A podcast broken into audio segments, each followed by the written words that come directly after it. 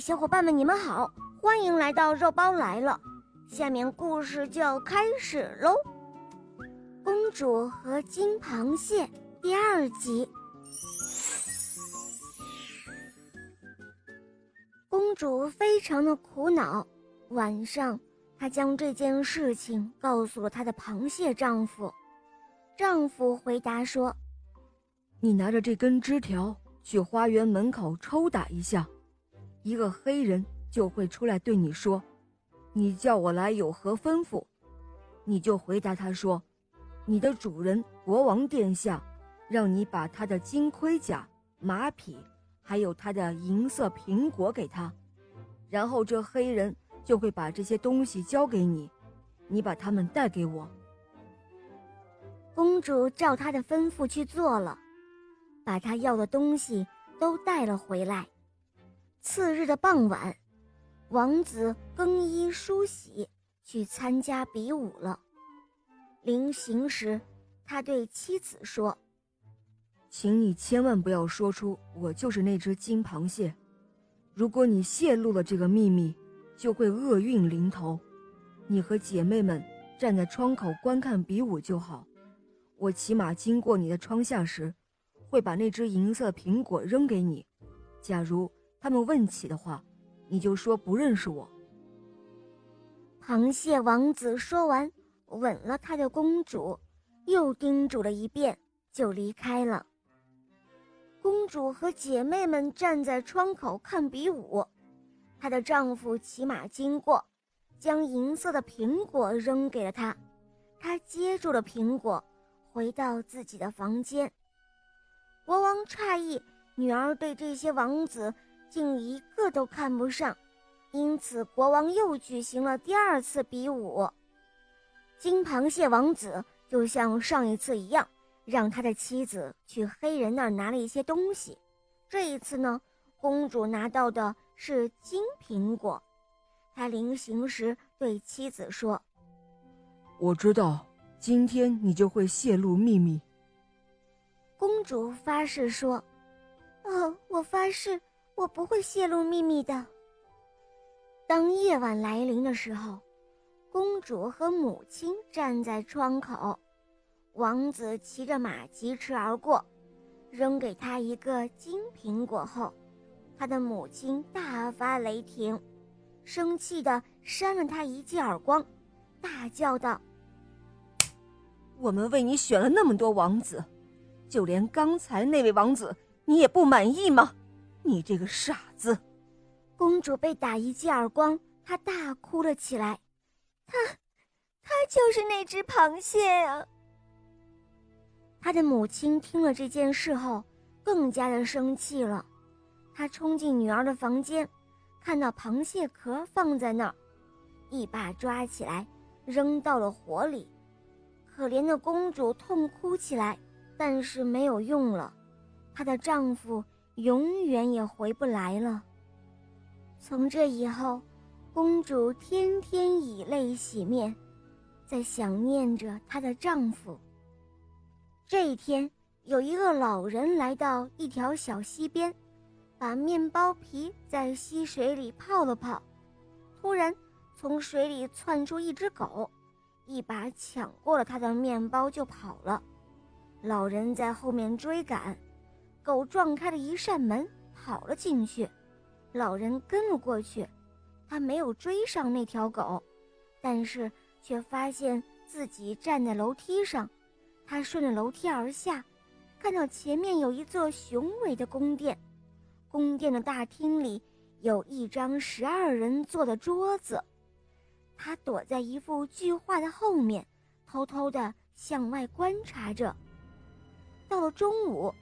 他听到了一声巨响，虽然吓得浑身发抖，但他还是鼓足了勇气，从画的后面向外张望。这时候，他看到有十二只鹰飞了进来，老鹰们都飞进了喷泉里。突然间，他们变成了十二位帅气的小伙子，他们就这样坐了下来，其中一个。举起了满杯的酒，他说：“愿我的父亲身体健康。另外一个说：“愿我的母亲身体健康。”于是他们就这样一个接着一个说了下去。最后的一位小伙子说道：“我希望我爱的人身体健康，希望他生活的幸福美满。我诅咒他那位残酷的母亲，他将我的金壳烧毁了。”说到这里。他痛苦地哭了起来。年轻人从座位上站起来，又回到喷泉里去了，重新变回了一只老鹰。老人回到家里，就听说公主病了，唯一能够让她好转的方法就是给她讲故事。于是，这位老人就去了皇宫，向公主讲述了他在地下宫殿。所见到了奇怪的事情，刚说完，公主就询问他是否知道那通往宫殿的路。老人带着公主来到了地下宫殿，他们到了那儿，老人将公主藏在那幅画的后面，让她不要出声，自己呢也藏了起来。到了中午。老鹰们又飞了回来，变成了人形。公主一下就认出了她的丈夫，她想从画里出去，可是老人拦住了她。年轻人们都坐在桌前，只见他们一个个都举起了杯子，就像之前所看到的一样，他们说着自己的祝福和愿望。当最后一位年轻人说道：“愿我的爱人身体健康，我愿他生活的幸福美满，我诅咒他那一位残酷的母亲，因为他将我的金壳烧毁了。”当他说到这里的时候，公主再也忍不住了，她跑上前去搂住了她的丈夫。王子立刻就认出了公主，他说道：“还记得我那天对你说的话吗？